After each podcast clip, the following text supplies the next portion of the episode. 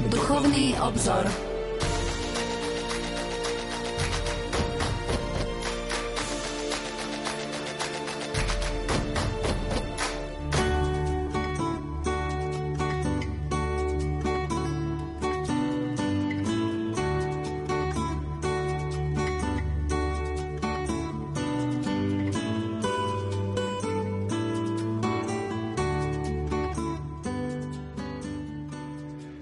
Požehnaný a pokojný útorkový večer, milí poslucháči. Vitajte pri počúvaní relácie Duchovný obzor. Pápež František pri stretnutí s mladými v roku 2013 v Asízi povedal Teším sa, keď si pomyslím, že dvaja kresťania, ktorí sa vezmú, spoznali vo svojom príbehu lásky pánovo povolanie. Volanie vytvoriť z dvoch, z muža a ženy jedno telo, jeden život – a sviatosť manželstva zahrania túto lásku Božou milosťou. Zakoreňuje ju v samotnom Bohu. S týmto darom, s istotou tohto povolania môžete bezpečne kráčať dopredu, z ničoho nemať strach a čeliť všetkému spolu. Milí poslucháči, my sme v januári prerušili cyklus našich relácií, ktorých sme sa prakticky celý minulý rok rozprávali o sviatostiach cirkvi. Dnes by sme sa chceli vrátiť k pôvodnému zámeru priblížiť vám všetkým, ktorí nás počúvate, bohatstvo sviatostného života, ale aj teológiu a vývoj jednotlivých sviatostí. Preto budeme pokračovať rozprávaním o sviatosti manželstva, dnes konkrétne tým, prečo sa manželstvo, ktoré existuje v mnohých aj nekresťanských kultúrach, v cirkvi považuje za sviatosť a v čom spočíva sviatosť manželstva. A potom o mesiac, ak pán Boh dá, dožijeme a budeme zdraví, by sme sa venovali v relácii samotnému sobášnemu obradu. Dovolte mi, aby som štúdiu Rádia Lumen privítal liturgistov a našich hostí. Petra Staroštíka, dekana bansko katedrály. Dobrý večer. Požehnaný večer, Pavol, tebe, Pavol Štefan aj tebe, aj všetkým poslucháčom. A Štefana Fábriho, farára farnosti Žili na závode. Štefan, dobrý večer. Dobrý večer, Pavol, tebe aj Petra, aj všetkým, všetkým, ktorí nás počúvate. Prežívame mariánsky mesiac máj, možno teraz aj v, tak v pohľade na svätého Jozefa, robotníka, kde sme spomienku slávili 1. mája. Ako vy vnímate a prežívate tento mariánsky mesiac vy osobne? Pre mňa je maj spojený vlastne aj, aj s tým, ako si spomínam v mladosti. Pretože to boli také moje prvé počiatky objavovania aj, aj tej marianskej úcty, aj také nejakej tej zbožnosti, ktorú som si ja formoval aj ako ministrant a, a, pri tých majových pobožnostiach to bolo vždy večer o 19. si to pamätám vo Farskom kostole a to sa mi spájalo aj s tým majovým krásnym počasím, tými rozkvitnutými stromami pred Farským kostolom a zase tým chladom v kostole, teplom vonku a, a možno tými majovými dažďami. Jednoducho ten maj sa mi spája práve aj s takýmito krásnymi spomienkami.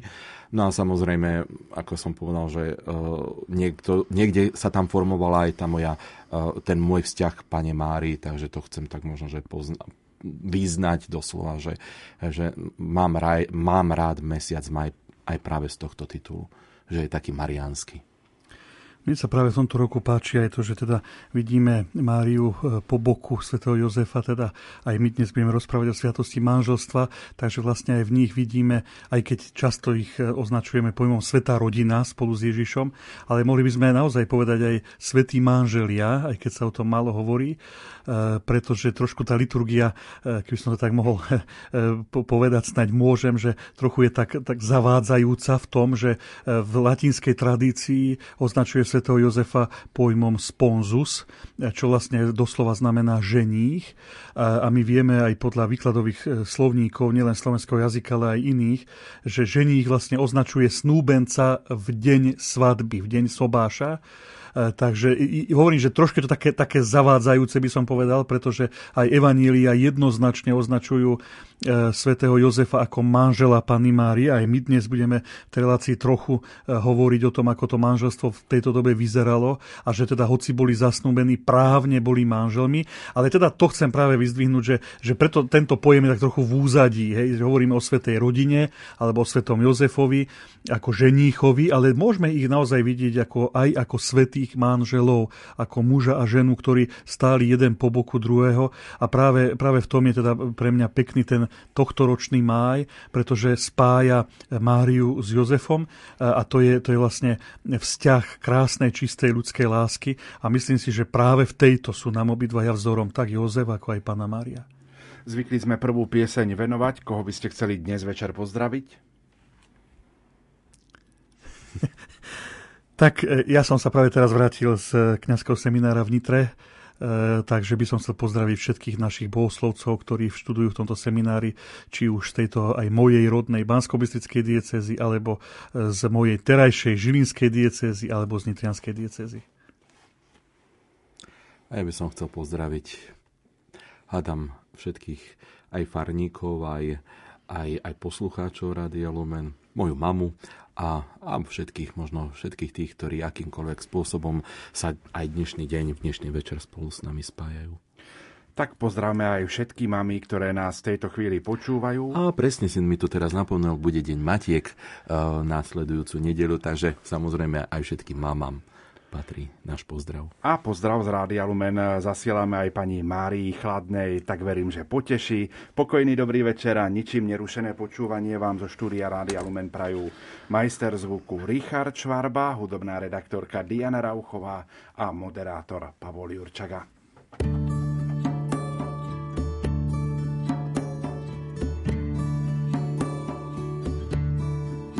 Keď dievča v bielom závoji stáne si s tebou pred oltár. Jej nežné áno zazvoní, dáte si seba ako dar. Dáte si seba ako dar. A potom spolu životom po ceste, ktorá svietiť má, pôjdete spolu dobrom, v zlom, až kde si hore do neba. Uh, až kde si hore do neba.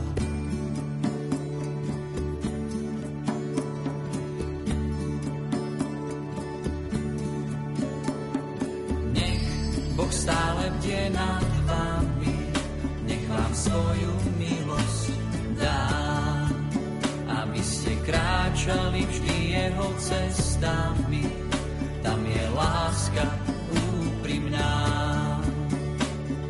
Nech Boh stále bdie nad vami, nech vám svoju milosť dá, aby ste kráčali vždy jeho cestami, tam je láska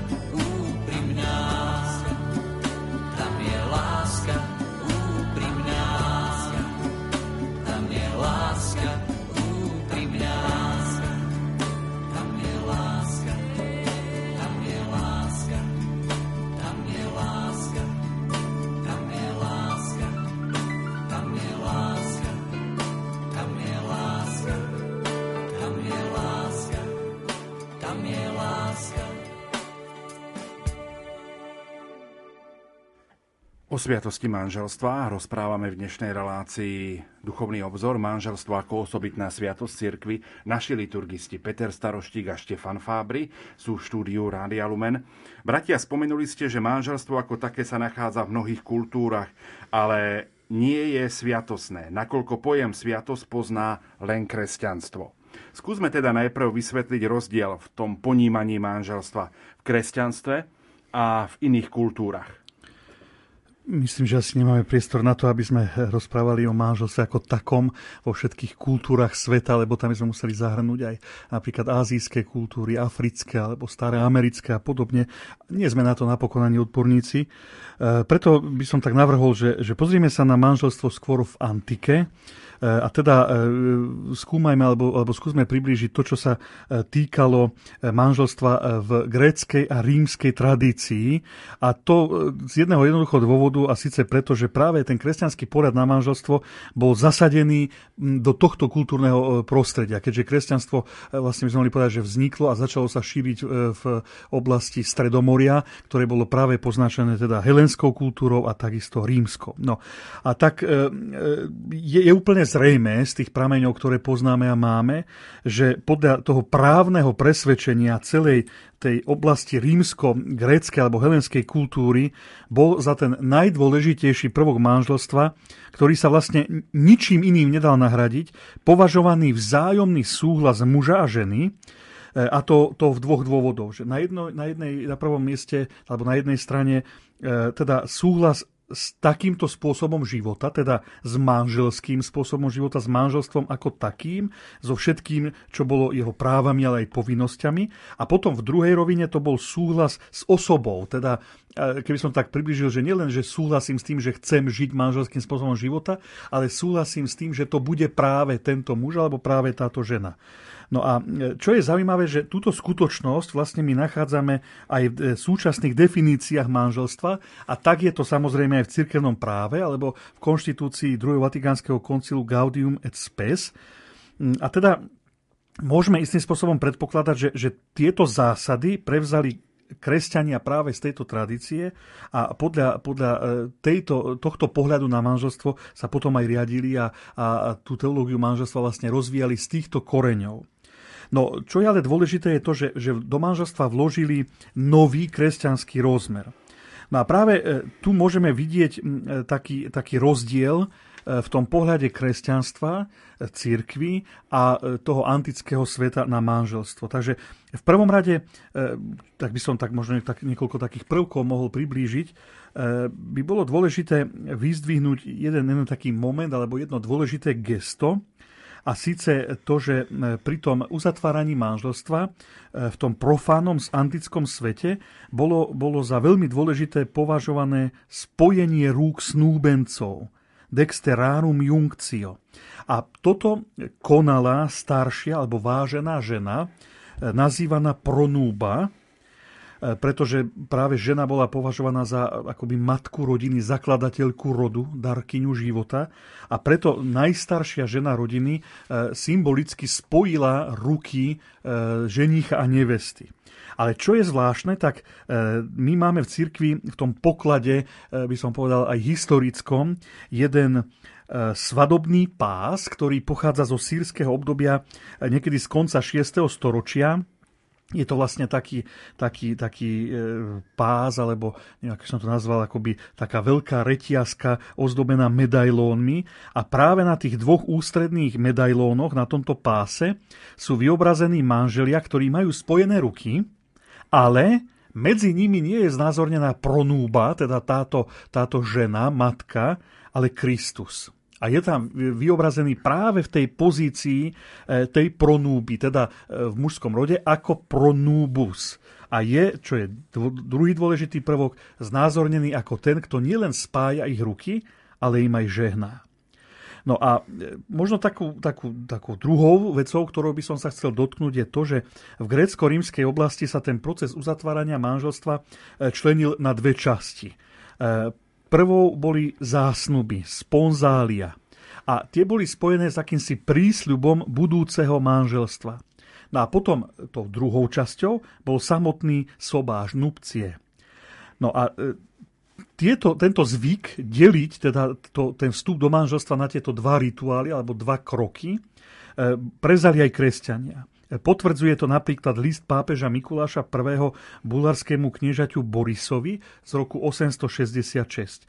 A práve tu potvrdzuje aj zásadu, že pre uzatváranie manželstva stačí vzájomný súhlas. A ďalej píše, že existujú ešte aj iné prvky, teda popri tom súhlase, ktoré však latinská cirkev nepovažuje za nevyhnutné. A konkrétne Mikuláš I spomína odovzdanie prstenia neveste, dar ženícha a písomnú zmluvu. Tieto tri prvky, o ktorých sa teda píše, že cirkev ich nepovažuje za nevyhnutné, e, boli súčasťou tej prvej fázy uzatvárania manželstva, teda zásnub. E, myslím, že nejako tak obdobne to funguje aj dodnes, aj keď asi teda sa tam nepodpisujú nejaké v našom kultúrnom prostredí nejaké písomné zmluvy, ale väčšinou to teda býva s tým odozdaním snubného prstenia e, neveste, budúcej neveste a možno aj s nejakým darom ženícha, nič sa to dnes deje alebo nedeje, ale, ale tam to prítomné bolo. No a potom od týchto zásnub, od tej prvej časti, bola oddelená druhá fáza, ktorá predpokladala zase niekoľko ďalších prvkov. A v kresťanskom prostredí to teda bolo čo? Na prvom mieste slávenie omše v chráme, ďalej udelenie svadobného požehnania pri tejto omši, potom zahalenie závojom, to sa volalo velamen, a výdenie z chrámu a ozdobenie nevesty vencom, tzv. koronácio. Na toto rozdelenie do týchto dvoch stupňov pretrvalo až do nov- novoveku a čo je napríklad zase zaujímavé, že dodnes ho v takejto podobe napríklad praktizujú Židia vo svojej tradícii. E, ak by som to tak možno mohol nejako zhrnúť, vo všeobecnosti môžeme povedať, že snúbenci boli právne považovaní za manželov, nakoľko ich vzájomný súhlas už bol daný práve pri tých zásľubách. A potom pri tom následnom sobášnom obrade bol už ten, ten už daný sľub vlastne len verejne vyhlásený a slavnostne potvrdený. A toto je práve ten moment, o ktorom som hovoril, že, že, že Mária s Jozefom boli takto zasnúbení. To znamená, že právne ten, ten manželský sľub už bol daný, potvrdený e, a teda preto, preto môžu texty svätého písma hovoriť o Jozefovi ako o manželovi Panny Márie, hoci ešte spolu nebývali, pretože ten spoločný život e, sa začal potom práve pri tej druhej časti, e, teda tom samotnom sobáši. No, e, ako sme teda už povedali, tie obrady pre uzatváranie manželstva nájdeme naozaj vo všetkých kultúrach, náboženstvách, všade sú ovplyvnené predovšetkým miestnymi zvykmi. A preto môžeme s určitosťou predpokladať, že nejaké obrady pre uzatváranie manželstva sa nachádzali aj všade tam, kam sa kresťanstvo dostalo, kam teda kresťania prišli.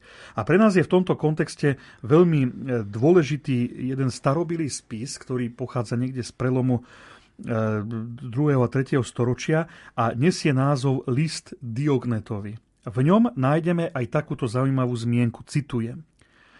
Kresťania obývajú aj barbarské a grécké mesta podľa toho, ako komu určil osud – v obliekaní a v strave, ako aj v ostatných oblastiach života, sa držia domorodých obyčají, no ukazujú obdivuhodný, ba podľa všeobecnej mienky až neuveriteľný životný postoj.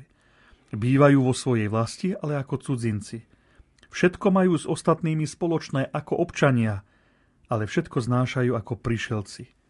Každá cudzia krajina ich vlastou a každá vlast cudzinou. Ženia sa ako ostatní, toto je ten dôležitý výrok teda, ženia sa ako ostatní a plodia deti, ale nemluvňatá neodhadzujú.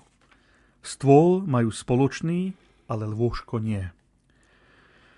Celú tú moju úvahu na, na úvod tejto dnešnej relácie by som teda mohol uzavrieť tak, že kresťania pre uzatváranie manželstva používali tie isté obrady ako ostatní a niektoré prvky týchto obradov sú súčasťou rímskej liturgie dodnes – aj keď samozrejme poznačené istým historickým vývojom alebo nejakou zmenou alebo nejakým novým obsahom, ktorý, ktorý samozrejme prirodzene v tom dejinom vývoji cirkvi do tohto obradu vstúpil. Znamená to teda, že církev bez zmien prebrala tie antické obrady, či už grécké alebo rímske, za svoje, alebo v nich možno niečo pozmenila. Predpokladám, že slávenie manželstva sa v priebehu dejín dostalo do liturgických kníh církvy. Áno, Štefan to už naznačil tu ten, v tom historickom priereze a ako trebe, prvé treba povedať, že ten obrad zásnub tých sponzálií kresťania podľa všetkého považovali za takú civilnú slávnosť, pretože to bola vlastne e, udalosť, ktorá vychádzala práve z toho, z toho civilného slávenia a podobne ako tá manželská zmluva alebo teda súhlas ale aj celá tá svadobná slávnosť. Všetko malo charakter potom tej doma, toho domáceho. Hej. No vnesenie kresťanského charakteru do týchto obradov môžeme vnímať hneď v niekoľkých rovinách, tak ako to už Štefan naznačil, že teda tá úloha pronuby, ktorá predtým bola takou prostredničkou medzi otcom nevesty a ženichom, je v prípade kresťanského slávenia nahradená církevnou osobou a teda v tamtej symbolike krásnej tam to bol Kristus a teda toho reprezentuje či už biskup, kňaz alebo diakon pri tom, pri tom církevnom slávení. Potom namiesto vzývania pohanských božstiev e, v tej kresťanskej e, bohoslužbe nastupuje modlitba slávnostného požehnania nevesty, v ktorej sa v Ríme už od 5. storočia stáva súčasťou svadobnej omše. No a potom s touto modlitbou požehnania sa veľmi skoro spája aj obrad zahalenia nevesty závojom. Znovu Štefan to už spomínal, je toto velácio. A, a Máme ho doložený tento obrad už v 4. storočí. A čo je zaujímavé, že e, tento obrad sa objavuje v histórii v tom istom čase, keď vzniká aj tzv. velácio virginis, teda e, zasvetenie panien. A je to taký nový životný stav, ktorý pozná církev a je spájaný s istou zasvedcujúcou modlitbou, pričom sa tá zasvetená panna zahaľuje závojom a odtiaľ môžeme vlastne možno aj odvodiť práve ten pôvod závojov, ktoré dodnes zasvetené panny, teda reholnice, reholné sestry nosia. No a tento obrad e, tohto zasvetenia panien sa potom prenáša aj na túto pannu, ktorá vstupuje do manželstva, pretože aj ona je v cirkvi vnímaná ako akýsi obraz cirkvi práve pre ten dar, ktorý má, a to je ten dar plodnosti. E, svedčia o tom napríklad svätý Ambrós alebo Paulín Nolis, to spomína biskup Memora a mnohí ďalší autory. No a takto sa niektoré domáce prvky sobáša postupne prenášajú v tej kresťanskej e, tradícii do chrámu a vykonáva ich e, biskup alebo kňaz a za podstatný prvok slávenia sa už nepovažuje potvrdenie nositeľom cirkevného úradu, teda tým biskupom alebo kňazom, ale e, samotné slávenie Eucharistie. Církev teda veľmi skoro spájala prijatie sviatosti manželstva so samotným slávením Eucharistie Svetej Omše. Áno, áno, je to tak. My e, už v polovici 5. storočia, e, približne okolo roku 450, nachádzame svedectva o tom, že manželia pri uzatváraní manželstva sa zúčastňovali na svadobnej omši. E, také, napríklad jedno z takých dôležitých svedectiev je, je to, ktoré zanechal biskup Arnobius mladší avšak takým najspolahlivejším svedectvom o tom, že e, manželstvo sa spájalo so slavením Eucharistie Sv. Omše, je, e, je prítomnosť textov svadobnej omše v starých rímskych sakramentároch. To boli tie najstaršie liturgické knihy, ktoré vznikali ako zbierka vlastne modlitieb, ktoré církev používala, e, a kedy už nastal ten čas, že tie modlitby už neboli improvizované, ale začali sa zbierať, spisovať. A to bolo práve to obdobie toho 5. storočia a neskôr. A práve v týchto najstarších rímskych sakramentároch komentároch nachádzame formulár pre slávenie sobášnej omše. Je tam teda úvodná modlitba, modlitba nad obetnými darmi, modlitba po príjmaní, svadobná slávnostná prefácia, e, zvláštna vsúka do kánonu, do eucharistickej modlitby a rovnako tiež slávnostné požehnanie. Takže vlastne to, o čom už aj hovoril otec Peter, že to, to, to slavenie manželstva bolo spojené aj s tým požehnaním kňaza, to všetko sa stáva súčasťou omše. No a práve pri vsúke do rímskeho kanonu môžeme aj e, vidieť taký vývoj e, toho pohľadu na manželstvo. Totiž e, táto vsúka, tento text vyjadruje to, kto a za koho sú prinášané obetné dary. A tá prvá a nemenná vec je tá, že dary sú vždy prinášané za nevestu. Tu opäť vidíme taký ten silný dôraz. Ja by som to možno aj tak chcel povedať, že keď sa niekedy hovorí o tom, že ženy sú trochu zaznávané napríklad cirkvi, alebo že cirkev na ne málo myslí, e, to je aj obľúbená téma súčasného pápeža Františka, ktorý sa usiluje poukázať práve na to, že aj ženy majú svoje veľké a nezastupiteľné miesto v cirkvi, tak ja by som ako liturgista dodal, že aj toto o tom svedčí, že tie najstaršie modlitby požehnania boli e, adresované práve neveste, práve žene, že tam sa naozaj ten jej manžel ani nespomínal. Pretože kresťania vnímali to, že ak bude požehnaná žena, matka, manželka, ktorá aj dnes tak povieme, že udržuje ten rodinný kozub, krp, tak vlastne rodina bude v poriadku. To je, to je taký, taký zvláštny pohľad, e, ktorý e, sa nemôžu páni naň hnevať, že taký to je, pretože má svoje opodstatnenie, ale e, vidíme, že, že život, ktorý ži, kresťania žili, sa vždy dostáva aj do liturgických modlitieb. Takže... No to pekne, a to aj v tej modlitbe požehnanie. Nech zostupí tvoje požehnanie na, na ňu, na ňu aj na a jej potom manžela. je tam neskoršia aj, súka, že a ešte aj na jej no, manžela. Áno. Ale teda prvoradé požehnanie bolo vždy adresované neveste a tieto modlitby zdôrazňovali aj to, že aj tie obetné dary, ktoré sa predkladali pri tejto Eucharistii, boli prinášané za nevestu. No ale potom nachádzame taký mierny posun v tom, nie v tom, že za koho sú dary prenášané, ale kto ich prináša. No a v najstaršom texte, ktorý sa nám zachoval, a to je Verónsky sakramentár z 5. 6. storočia, e, sa priná, e, spomína to, že dary prináša pronúba. Takže vidíme to tam, že ona tam ešte bola prítomná, e, ale ako tá, ktorá prinášala dary. Nie tá, ktorá spájala život snúbencov, ale ktorá prinášala dary v neskoršom sakramentári gelaziánskom zo 7. storočia sa už vôbec pronúba nespomína, jej, jej miesto úplne ustúpilo, pretože e, otec Peter to už povedal, že na to potvrdenie toho manželstva e, už potom e, nastúpila cirkevná osoba, biskup, kňaz, diakon, ale spomína sa tu to, že dary prináša zbor družic, družičiek. No a napokon v gregoriánskom sakramentáli z 8. storočia sa už nespomína ani pronúba, ani družičky, ale text vyjadruje to, že dary predkladá celé zhromaždenie, celé spoločenstvo. Takže aj tu vidíme taký krásny posun, e, ktorý, ktorý v tej liturgii cirkvi je zaznamenaný e, k tomu pohľadu na to, že všetci prítomní, ktorí sa zúčastňujú slávenia manželstva aj Eucharistie, e, sa modlia za ženicha a nevestu. Hej? Na prvom mieste za nevestu. A prinášajú za nich svoje dary.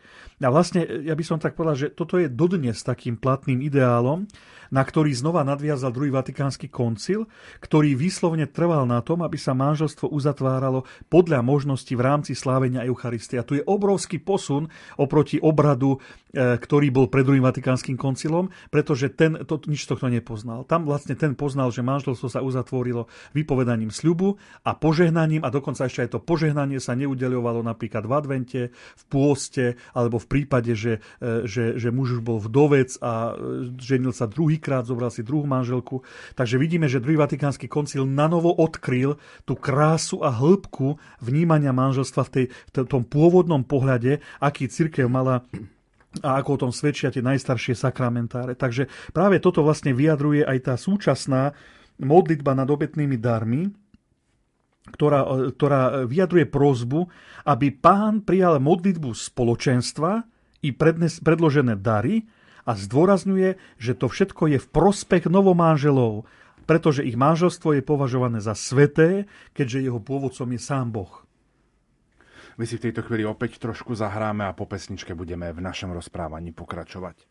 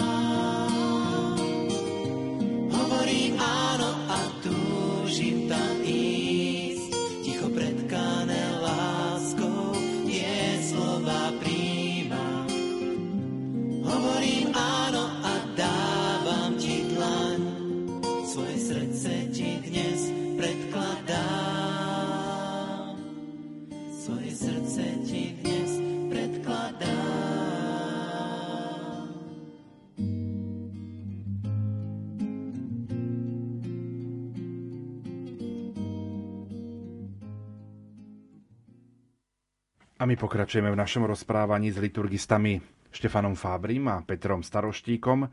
Rozprávame o manželstve ako osobitnej sviatosti cirkvi. Teraz tak ponúkneme taký teologický pohľad na sviatosť manželstva. V kresťanskom kontexte teda manželstvo dostáva nový rozmer, predovšetkým sviatosti. Čo sa tým zmenilo v pohľade na manželstvo?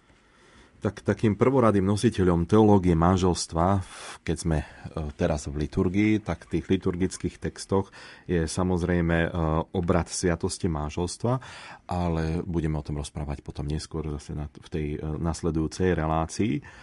Ale popri tom, že teda ten taký teologický úvod do tohto obradu manželstva, e, tie dôležité texty pre e, slávenie manželstva nám dávajú aj vlastne, e, sa nám ponúkajú v rímskom misáli a sú to tri omšové formuláre, z ktorých každý má predsednícke modlitby, potom prefáciu, čiže pieseň vďaky, tiež modlitbu požehnania nad novomáželmi v závere Sv. Omše, e, teda po očenáši a potom v závere e, Sv. Omše požehnanie. Tak toto obsahuje rímsky mysal a teda sú to takéto, e, takéto tri série, môžeme povedať, tri omšové formuláre. Ale skôr, ako by sme sa na ne e, spoločne pozreli, čomu sa bude o chvíľočku venovať Štefan, e, tak e, ešte taký jeden detail, ktorý nám odhalí, ako církev vníma manželstvo. V tomto obrate Sviatosti manželstva ktorý je bez Sv. Omše, nájdeme zaujímavé vyjadrenie v úvodnom príhovore. Tam po privítaní snubencov kňaz povie, že teda církev bude prosiť svojho nebeského ženícha, aby vaše manželstvo bolo jej naozaj na radosť, vám na spásu a Bohu na česť a slávu. E, možno tak zdanlivo to vyzerá, že je to taký obyčajný, jednoduchý, nezaujímavý text, ale práve v tomto texte je veľmi krásne vyjadrené to, kam smeruje to manželstvo, také tie ciele manželstva. Že to manželstvo má byť cirkvi na radosť, manželom má byť prostriedkom k spáse a Bohu má byť na česť a slávu. Je to, to je nádherné vyjadrenie. Dalo by sa povedať, že manželstvo je spolužitím muža a ženy v láske a vernosti. A týmto je naplnením vôle stvoriteľa. A preto ním má byť aj požehnané. A vlastne v tom spočíva tá oslava Boha. Ako Otca, Stvoriteľa, pôvodcu a darcu života a manželská láska muža a ženy sa potom takýmto spôsobom stáva obrazom tej Božej eh, lásky a jej slávou. To je aj veľmi krásne vyjadrené v tých jednotlivých liturgických textoch a svätý Pavol to pomenúváva a ja sa tiež sám rád veľmi k tomu vraciam a, a dá sa povedať, že snažím sa aj tých snúbencov uh, naviesť k tomu, aby vnímali aj tieto texty a, nimi sa inšpirovali, aby sa doslova nimi tak zapálili. Hej. Takže práve týmto potom je naozaj to manželstvo na radosť církvy, ktorá sa teší z toho, že ich deti, jej deti prežívajú radosť, šťastie vlastne v tom vzájomnom spolužití lásky, lásky, ktorá je Bohom chcená, požehnaná a ktorá je zároveň aj plodná. A osobitný potom ten sviatostný charakter je vyjadrený tým, že takéto spolužitie má byť cestou k spáse pre manželov. Ako sviatosť je zvláštnym prostriedkom, e, ktorým Boh udeluje svoju milosť, tie svoje dary a požehnanie manželom a tým ich posilňuje v láske a vo viere. Doslova posvecuje ich, aby sa stali svetými. A to je vlastne to, čomu máme dôjsť. To je, to je tá spása. Sú tieto rozmery manželstva vyjadrené napríklad aj v liturgických textoch, ktoré ste spomínali, ak teda samotný obrad necháme na budúce. Pozrime sa na liturgické texty, ktoré obsahuje rímsky misál. Áno, samozrejme, e, tie sú popri obrade najdôležitejšie.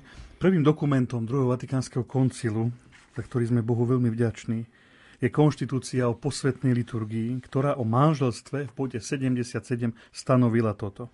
Obrad manželstva sa má tak upraviť, a obohatiť, aby jasnejšie naznačoval milosť sviatosti a zdôrazňoval povinnosti manželov.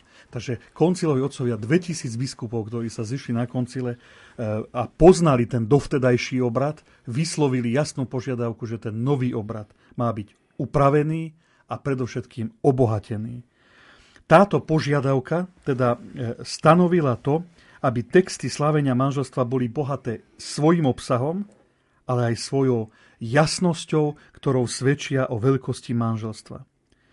A že tento obrad má byť upravený a bohatší oproti tomu, aký sa používal dovtedy. Takže to boli také požiadavky koncilu. No a ako sa tento cieľ naplnil? tak bolo to nielen obnovou samotného obradu manželstva, o tom budeme rozprávať na budúce. Do toho obradu vstúpilo čítanie Božieho slova. Dôležitý prvok. E, vstúpilo požehnanie novomanželov, ktoré má byť povinné vždy, po celý rok, bez ohľadu na liturgické obdobie a tak ďalej. O tom budeme rozprávať na budúci mesiac. Ale môžeme sa dnes zahľadiť na bohatstvo textov rímskeho misála pod nadpisom Omša za ženícha a nevestu v súčasnom myseli svätého Pavla VI. nájdeme tri skupiny textov, ktoré sú označené písmenami A, B, C. A tie zdôrazňujú jednotlivé aspekty sviatosti manželstva. Za nosné by sme mohli považovať napríklad nadpisy prefácií. Vo formulári A o dôstojnosti manželského zväzku. V B o veľkej sviatosti manželstva, v C o manželstve ako znaku Božej lásky. Poďme sa teraz pozrieť na tie predsednícke modlitby, najmä na kolekty. Áno, to je vlastne to prvé v každom tom formulári, tá modlitby, tie modlitby, ktoré predchádzajú prefácii. A tak e, zase len tak nejako v takom náznaku. Ak by som teda najprv hovoril o tom formulári A, nájdeme v ňom dve vstupné modlitby. Prvá bola prevzatá z toho starobilého sakramentára Gelasianum Vetus. Jeho najstarší rukopis sa nám zachoval z 8. storočia, ale obsahuje ju aj starší verónsky sakramentár zo 6. storočia, ktorý je vlastne najstaršou liturgickou knihou západu. Na slovenský preklad tejto modlitby znie takto. Pane, vypočuj naše prosby a ochraňuj manželstvo, ktoré si ustanovil na vzrast ľudského pokolenia, aby zväzok, ktorý ty spájaš, s tvojou pomocou aj vytrval. Jasná modlitba, ktorá, ktorá najprv povedala o tom, že, že manželstvo je ustanovené Bohom, preto aby ráslo ľudské pokolenie a jednoducho vyjadrená prozba, požehnávajú a ochraňuj, aby s tvojou pomocou toto manželstvo vytrvalo. No ale potom tu máme druhú modlitbu, ktorá je upravená z dlhšej modlitby gregoriánskeho sakramentára z 10. storočia a tá prináša iný pohľad na manželstvo. Vypočujme si ju. Bože, Ty si stvoril muža a ženu, aby boli jedno. To je krásna anamnéza. To je pripomienka toho, že, že človek je stvorený Bohom preto, aby žil v jednote lásky. A preto nasleduje v zápäti prozba. Zviaž putom vzájomnej lásky svojich služobníkov M a M, ktorí vstupujú do manželského zväzku.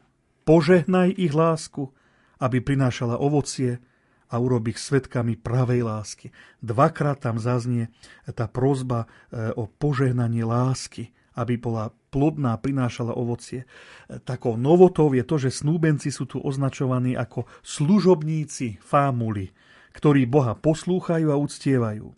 Modlitba teda znovu poukazuje na zámer stvoriteľa. Stvoril ich preto, aby boli jedno a krásne je tu vyjadrené to, že ich láska e, má prinášať ovocie. V podobe čoho? Ich vzájomného šťastia a detí. Takže tu nachádzame vyjadrenie dva piliere manželstva, tak to učí aj dnešná morálka. Prvým pilierom je šťastie e, muža a ženy, možno to tak vyjadriť takouto nadľahčenou českou vetou, že vedvou sa to táhne lépe. Naozaj je, je veľkým požehnaním, ak mám po svojom boku niekoho, koho milujem a kto miluje mňa. A druhým Druhým pilierom manželstva je rodina, ktorá z manželstva e, e, vychádza a teda to, že tá láska manželov sa doslova stáva viditeľná v podobe detí, ktoré im Boh dáva. E, ak by som teraz trošku tak približil ten formulár B, ten má opäť dve vstupné modlitby. Prvá z nich je úplne nová, vytvorená po druhom Vatikánskom koncile, je nádherná. Pane, vyslíš naše pokorné prozby za týchto tvojich služobníkov, ktorí pri tvojom oltári spájajú svoje životy naplní ich milosťou a upevní vzájomnou láskou. Opäť krásna, jednoduchá rímska modlitba. Táto modlitba ale vyjadruje akúsi podmienku prijatia požehnania. Ide o manželstvo, ktoré sa uzatvára pred oltárom. Ano, tam je to vyjadrené za týchto tvojich služobníkov, ktorí pri oltári spájajú svoje životy. Teda nie kde si na úrade, ale pred oltárom. Čo v tom môžeme vidieť? Spojitosť s Kristovou obetou, súvis s Eucharistiou ako prameňom milosti, ale aj spoločenstvo cirkvy, lebo tá slávi Eucharistiu. Krásny text. Druhá modlitba vo formulári B sa zhoduje s jednou časťou modlitby požehnania z rituálu z roku 1570. Bože, Ty si povýšil manželský zväzok na vznešenú sviatosť, aby sa v spojení manželov naznačilo tajomstvo Krista a cirkvy. Daj prosíme, aby títo Tvoji služobníci skutkami následovali to, čo s vierou prijali. Text teda silno vyjadruje to, že kresťanské manželstvo, láska manželov je obrazom tej lásky, ktorou Kristus miluje církev. Už svätý Augustín zdôraznil, že tie slova knihy Genesis budú dvaja jedným telom sa naplnili nielen pri Adamovi a Eve, ale aj pri Kristovi a církvi. Formulár C, ten tretí, nachádza, má opäť dve úvodné modlitby. Prvá je opäť nová, vytvorená po druhom Vatikánskom koncile. Znie takto. Všemohúci Bože, daj, aby títo tvoji služobníci, ktorí chcú prijať sviatosť manželstva, rástli vo viere, ktorú vyznávajú, a zveľaďovali církev veriacím potomstvom. Znova zdôrazňuje sa tu to, že snúbenci sú boží služobníci, teda slúžia Bohu, ale zároveň hlboký rozmer viery. Majú rásť vo viere, ktorú vyznávajú. A zároveň majú zveľaďovať církev veriacím potomstvom. Dnes aj dogmatici veľa hovoria o tom, že manželstvo je sviatosť a každú sviatosť môžeme prijať len vo viere. Bez viery nie je možné prijať sviatosť. Takže práve to tento novovytvorený text zdôrazňuje. No a potom tá druhá modlitba, teda už šiesta v poradí, je prevzatá zo starého gelazianského sakramentára a e, pôvodne teda bola modlitbou požehnania nevesty. Bože, Ty od počiatku sveta požehnávaš ľudské pokolenie novým potomstvom, vypočuj naše prosby a zahrňaj svojim požehnaním týchto svojich služobníkov aby v manželskom spoločenstve pociťovali vzájomnú náklonnosť, jednotu myslí a rástli vo svetosti. E, za zmienku stojí nádherné vyjadrenie o tom, že požehnanie nie je dané len pre moment, kedy sa manželstvo uzatvára, ale pre celý spoločenský život manželov, eh, nie spoločenský, pardon, spoločný život manželov. Takže eh, naozaj tu vidíme aj to, že, že aj, aj manželstvo, eh, by som povedal, že je tak ako Eucharistia sacramentum permanens, teda sviatosť, ktorá pretrváva, ktorá nie je len pre jeden okamih, ale pre celé spolužitie manželov. No a potom by sme sa tak ešte veľmi krátko mohli pozrieť na modlitby nad obetnými darmi pre všetkých, ktoré sú tam, pre všetky teda spoločne vyjadrím to, že vyjadrujú prozbu aby pán prijal modlitbu spoločenstva, predložené dary a zdôrazňuje sa, že je to v prospech novomanželov, tak ako som to už, už zdôraznil. A teda sviatosť Eucharistie má posilňovať lásku novomanželov a to v dvoch rozmeroch. Vo vzťahu k Bohu i medzi nimi navzájom. Spomenuli ste, že nosný prvok vyjadrujúci teológiu troch omšových formulárov môžeme považovať práve pieseň vďaky prefácia. Tak si ich poďme trošku priblížiť. Áno, je to tak. Štefan to už teda naznačil. A ak vezmeme do úvahy, že všetky tie e, tri e, prefácie majú spol, obvyklú takú tú štruktúru mm, a rovnaký úvod aj záver, tak ich jadro tvorí tzv. tá stredná časť a tam sa, e, tam sa rozlišujú tie, tie prefácie. E, ten text prvej piesne vďaky, tej prefácie je prevzatý, už niekoľkokrát to sme tu spomínali, starobili sakramentár Gelasianum Vetus, a tento text e, predstavuje akúsi teologickú reflexiu nad manželstvom. Počúvajme. Lebo ty, Bože, manželské zväzky spájaš sladkým jarmom svornosti a nezlomným putom pokoja, aby z cudnej plodnosti svetých manželstiev rástol počet tvojich detí. Tým tvoja prozreteľnosť, pane, a tvoja milosť tajomným spôsobom dosahuje obidvoje.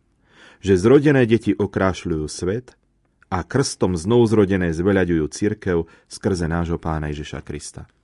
To je nádherný text a on vyjadruje, že naozaj je prejavom Božej dobroty a milosti, ak sa z manželstva, ktoré je postavené na svornosti a pokoji, rodia deti, čím Boh vlastne pozýva uh, lásku, človek, uh, lásku človeka, aby sa pripodobnila tej jeho láske, v ktorej stvoril každého z nás, aby to bola láska, ktorá je, môžeme povedať, plodná. A takýmto spôsobom vlastne uh, tí manželia spolupracujú na tom Božom stvoriteľskom diele. Tento biblický text, že Boh spája životy manželov, je tu posilnený tou frázou blando concordie jugo, teda u nás je to preložené, že sladko, sladké jarmo svornosti. Ale tiež to môžeme preložiť aj ako jednotu srdca, alebo intimné spojenie. nerozlučné duchovné spoločenstvo. Takže ide tu o silu lásky, ktorá smeruje k jednote, ktorá sa zrieka seba samého pre toho druhého, aby sa stalo darom pre toho druhého. Potom je tu druhá pieseň vďaky, ktorá už je, môžeme povedať, že takého nového charakteru poukazuje na krásny rozmer Kristovho veľkonočného tajomstva.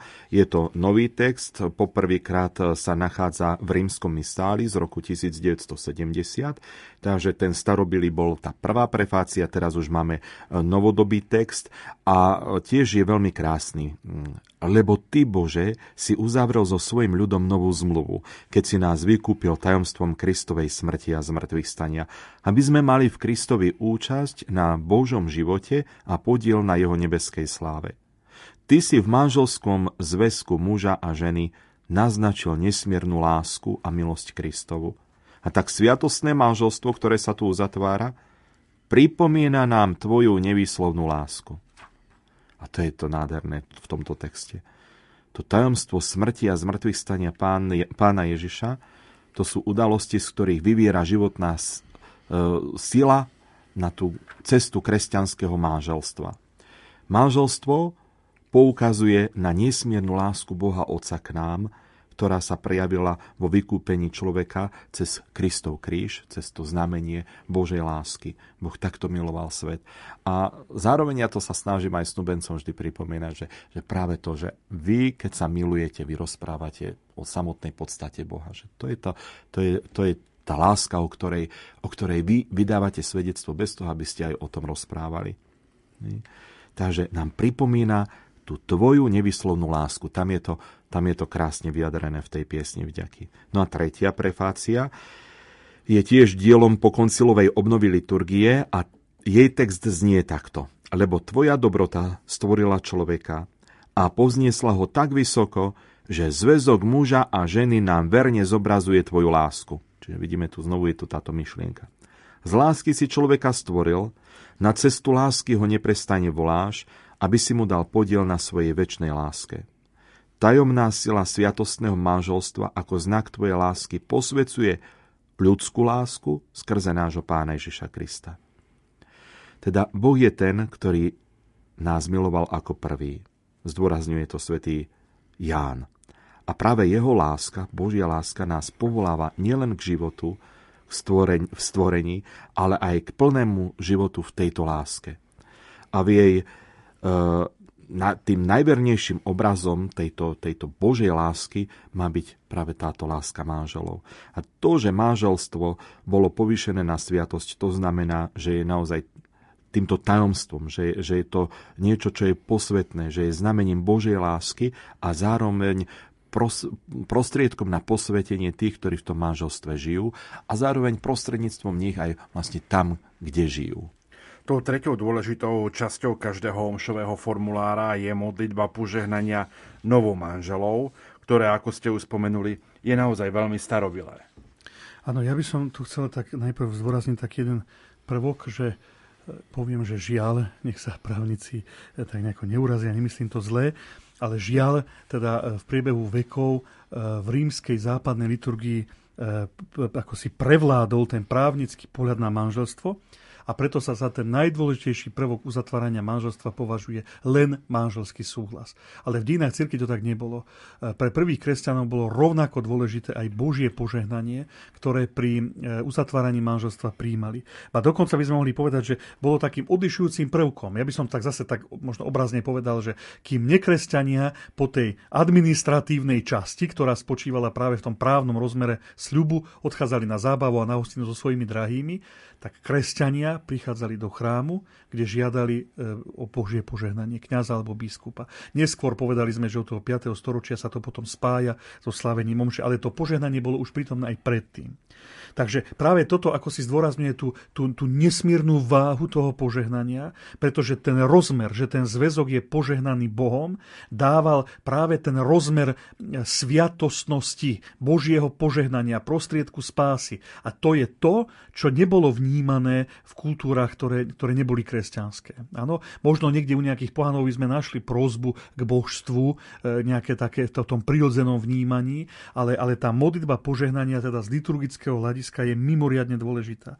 Keďže máme tri formuláre, máme aj tri texty na požehnanie, veľmi v skratke vo formulári A je to starobilý text z gregoriánskeho sakramentára. E, jeho takou zaujímavosťou je to, že zdôrazňuje to, že e, človek nie je stvorený ako jedinec, ale ako muž a žena. A doslova tam je povedané, že žena je pomocníčka muža. Takže e, tento rozmer sa tu nachádza. A potom v tej druhej časti modlitby nasledujú také konkrétne prosby o požehnanie spoločného života manželov. V druhom formulári, ktorý je nový, vytvorený po druhom Vatikánskom koncile, sa zdôrazňuje to, že človek je stvorený na Boží obraz, teda ako spoločenstvo muža a ženy vo vzájomnej láske a že zdrojom pre požehnanie tejto lásky je sám Boh, stvoriteľ.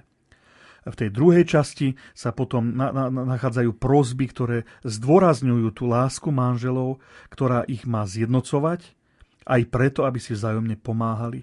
Jeden druhému sa majú stať znamením Božej prítomnosti, aby boli jedno srdce a jedna duša.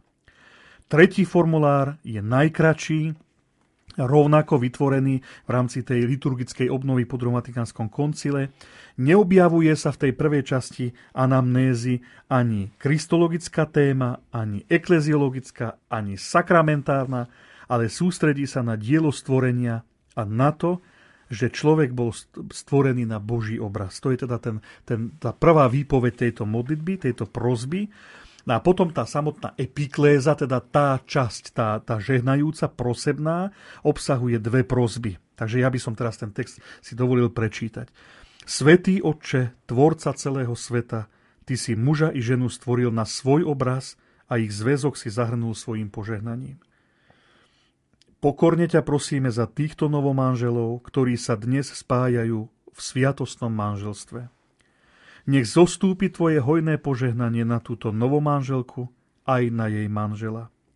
A sila Ducha Svetého nech naplní ich srdcia, aby sa v manželstve vzájomne obdarúvali láskou a ich deti, aby boli ozdobou rodiny, a obohatením cirkvy. Napríklad mne osobne sa veľmi páči tento to vyjadrenie, že deti nech sú ozdobou rodiny. To, myslím si, že to je prianie všetkých rodičov, všetkých starých rodičov. No a potom je tu taká veľmi zaujímavá tá druhá časť, ktorá akoby to konkretizovala to požehnanie, keď ta, doslova ten kňaz tam hovorí, že v radosti nech ťa chvália, v žiali nech ťa hľadajú, v námahách nech majú útechu, že si s nimi a že im chceš pomôcť, v trápeniach nech cítia, že stojíš pri nich a chceš im ich zmierniť. Nech ťa vzývajú v zhromaždeniach veriacich a vo svete nech svedčia o tebe. A po šťastnej starobe nech sa stretnú so svojimi drahými v nebeskom kráľovstve skrze Krista nášho pána. Nádherný text pokoncilovej liturgickej obnovy, ktorý máme v rímskom misáli. Bratia, sme v závere relácie.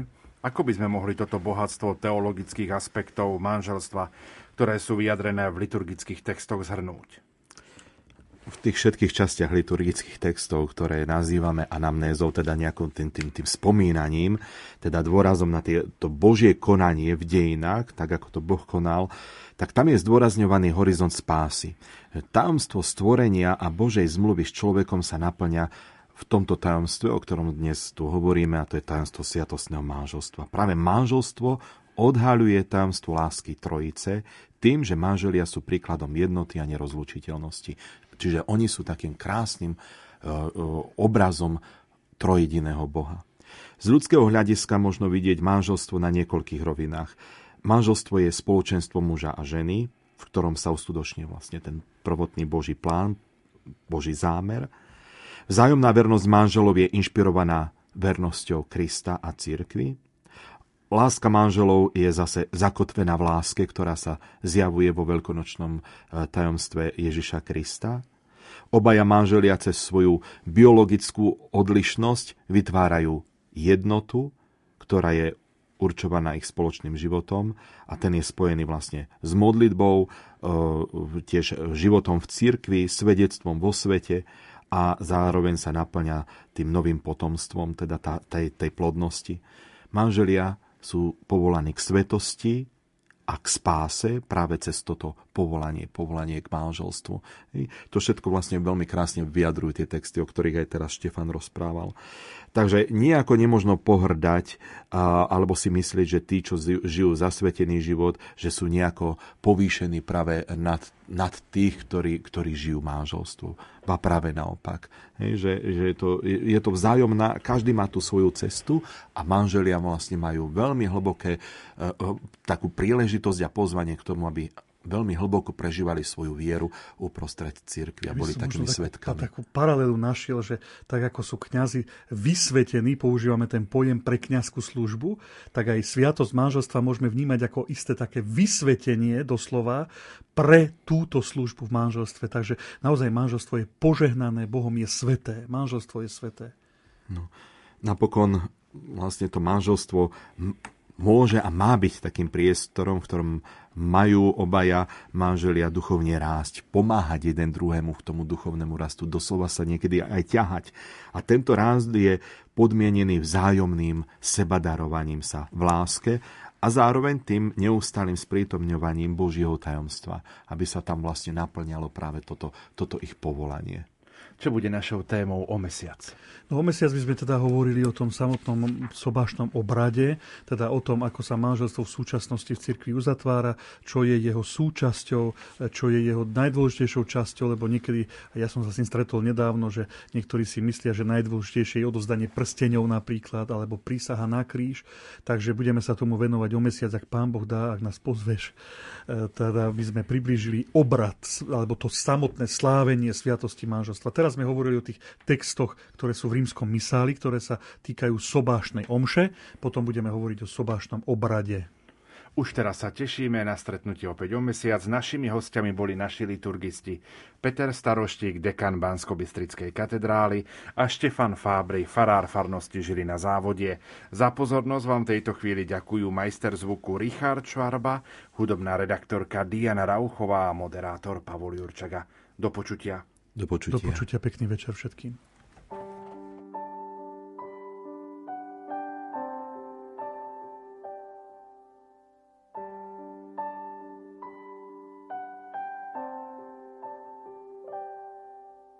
Dnes, keď ti hľadím do očí,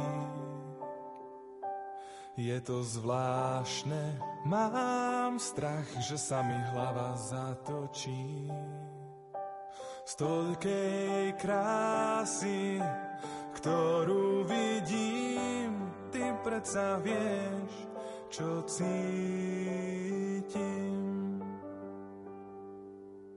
Dnes, keď ti hľadím do očí, je to zvláštne, mám strach, že sa mi hlava zatočí. No ty si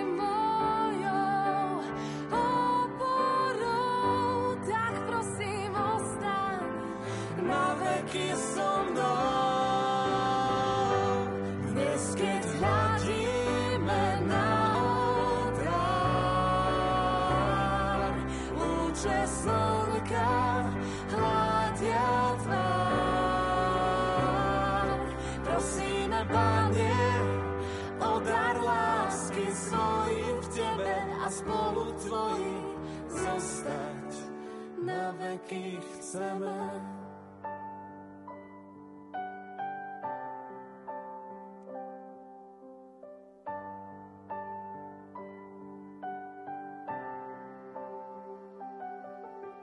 Dnes, keď ti hľadím do očí, je to zvláštne, mám strach, že sa mi hlava zatočí. No ty si mojou